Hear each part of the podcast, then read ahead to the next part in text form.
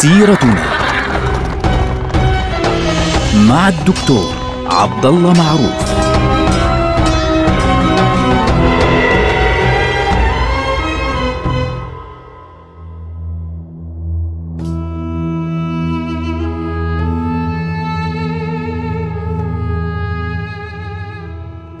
السلام عليكم ورحمة الله وبركاته. سيرتنا سيرة هذه الأمة العظيمة ونحن الآن في عهد الدولة العثمانية.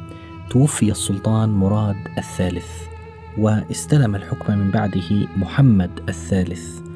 طبعا والدة محمد الثالث اسمها صفية هي إيطالية الأصل. طبعا هذه أصلها يعني آه، من البندقية ومن عائلة معروفة كانت اسمها عائلة بافو فعليا. وهذه السرية أتي بها إلى السرادق السلطاني واصطفاها السلطان لنفسه ثم بعد ذلك أسلمت وسماها صفية بعد ذلك وهي والدة السلطان محمد الثالث. السلطان محمد الثالث استلم الحكم وله من الإخوة تسعة عشر أخا. طبعا هذول غير الخوات. أول قرار اتخذه خنقهم وقتلهم قبل أن يدفن أبوه مراد الثالث قبل دفن أبيه. طبعا لماذا؟ كانت القضية بالنسبة له واضح أن هؤلاء يعني لا أريد أن يثوروا آه، ضدي ولذلك أمر بقتلهم جميعا. هذه العادة كانت عادة سيئة في الدولة العثمانية في يعني حتى عهد السلطان أحمد الأول اللي هو آه، جاء بعد محمد الثالث ابنه يعني. فمحمد الثالث أمر بقتل إخوته وبدأ حكمه بالفعل بهذه الفعلة. حكمه يمتد من عام 1003 للهجرة حتى عام 1012 ويعني من عام 1595 إلى 1603 للميلاد يعني حوالي ثمان سنوات تقريبا. طبعا في بداية حكم آه، السلطان مراد الثالث يعني لم يخرج إلى الحروب. يعني كانت العادة منذ ما بعد وفاة السلطان سليمان الأول يعني آه، نتكلم عن سليم الثاني مراد الثالث والآن محمد الثالث لم يكن يخرج للقتال في المعارك.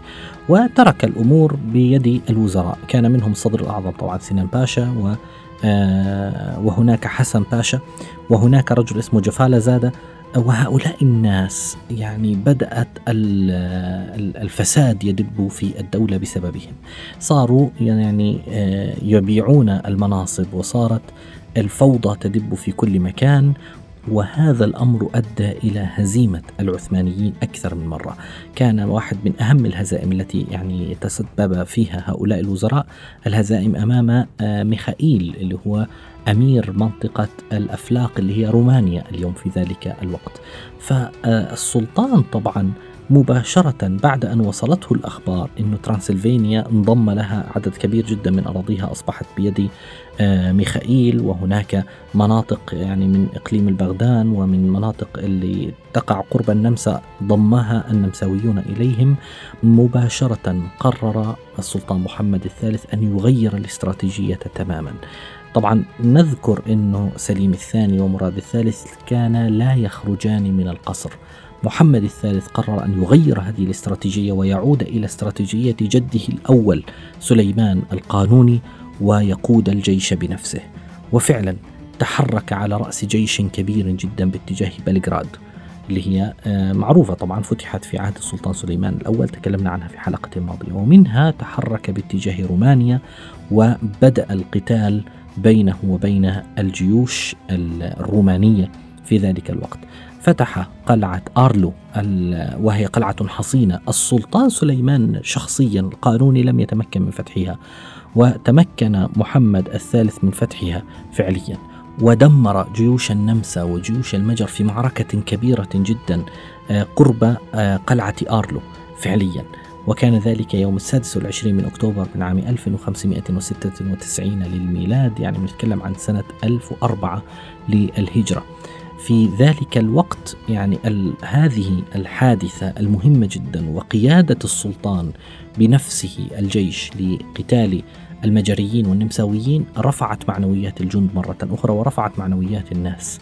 لكن في نفس الوقت لم تكن الأمور هادئة في الدولة العثمانية، عاد الجيش طبعا وعاد السلطان إلى إسطنبول ولكن ليواجه ثورات داخلية كان أهمها ثورة خطيرة يعني بدأها المرتزقة. المرتزقة منهم المرتزقة هؤلاء مجموعة يعني وفرق من الجيش يعني بتكون مستأجرة غير الانكشارية. الانكشارية مثل القوات الخاصة يعني هم أصلا يعني عايشين طول حياتهم بالجيش. لكن المرتزقة من هم المرتزقة هم جيوش مؤجرة. كانوا يسمونهم حتى في باللغة العثمانية كانوا يقولوا ألوفجي يعني أو علوفجي يعني إنه واحد يعني بيأخذ العلف يعني آه، العلف مثل أكرمكم الله مثل الحيوانات. فبالتالي آه، كأنك تقول أنه هذا مرتزق يعني بس يقاتل لأجل المال. هؤلاء الناس فعليا كانوا من الذين فروا في القتال في مناطق النمسا وفي مناطق المجر فعليا وفي بلاد رومانيا حتى إنه الناس في ذلك الوقت كانت تسميهم فراري. فراري يعني أنت الهاربون.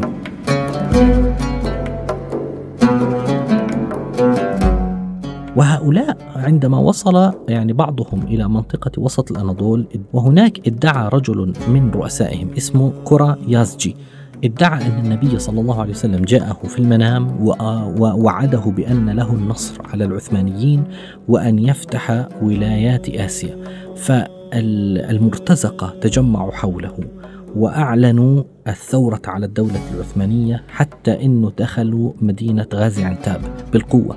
فأرسل إليهم السلطان محمد الثالث مباشرة جيوشا لمواجهتهم وحوصر قريازجي في آه، مدينة غازي عنتاب.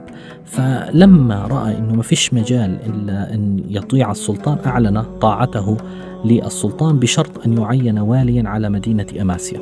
ففعلا أعلن السلطان تعيينه وافق على تعيينه على مدينة أماسيا بمجرد ما رفع الحصار عنه وابتعدت الجيوش رفع العصيان مرة أخرى. يعني يعني أعلن عصيان الدولة العثمانية واتحد مع أخ له اسمه آه، دلي حسن آه، اللي هو والي بغداد في ذلك الوقت وأعلن مباشرة آه، الثورة للمرة الثانية على الدولة العثمانية. فمباشرة أرسل إليهم جيش كبير بقيادة صقلي حسن باشا واقتتل الطرفان عند البحر الأسود ففر آه هذا الرجل آه كريازجي. أما آه دلي حسن فقد فاز من ناحيته. يعني كريازجي هرب لكن دلي حسن أخوه آه انتصر على صقلي حسن باشا وقتله ثم تحرك وهاجم آه، منطقة ديار بكر وهاجم حلب وحاصر مدينة كتاهية حتى انه كاد أن يصل إلى العاصمة. فلما وصلت الأمور إلى هذه الناحية أرسل إليه محمد الثالث يعني آه، يعطيه الولايات يعني بيقول له خذ هذه هدايا يعني يستميله بالفعل بيشتريه بالمال. فهو فعلا آه، عرض عليه ولاية البوسنة فوافق على ذلك في عام 1603 وتحرك باتجاه البوسنة.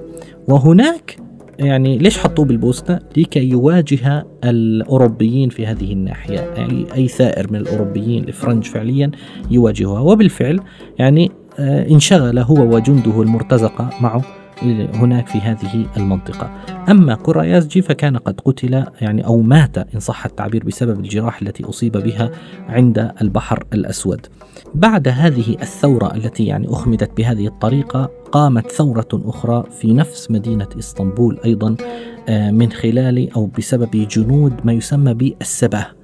السباه اللي هم مين؟ الخيالة اللي هم الفرسان في ذلك الوقت. طلبوا أن يعوضوا بدلا من الإقطاعات التي كانت قد أعطيت لهم في بلاد آسيا. يعني هذه الإقطاعات اللي كانت لهم الأراضي اللي كانت للفرسان اللي تقطع لهم الأرض ضاعت بسبب آه، ثورة آه، كوريازجي وأخوه دلي حسن.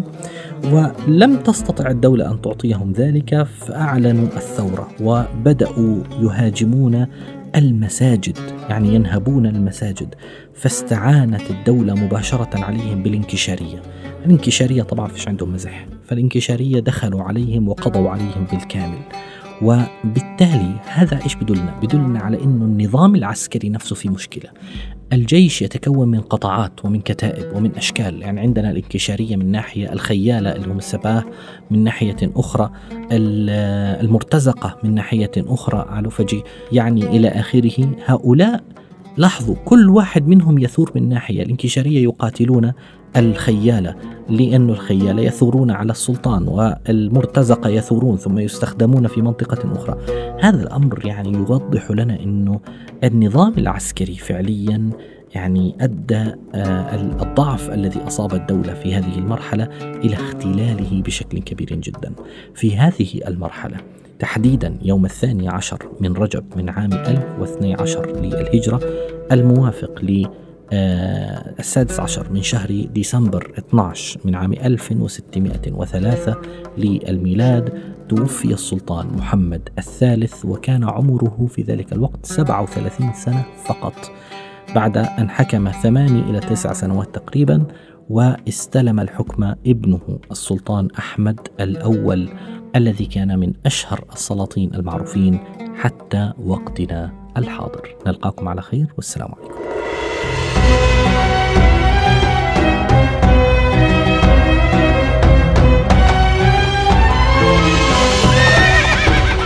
سيرتنا مع الدكتور عبد الله معروف.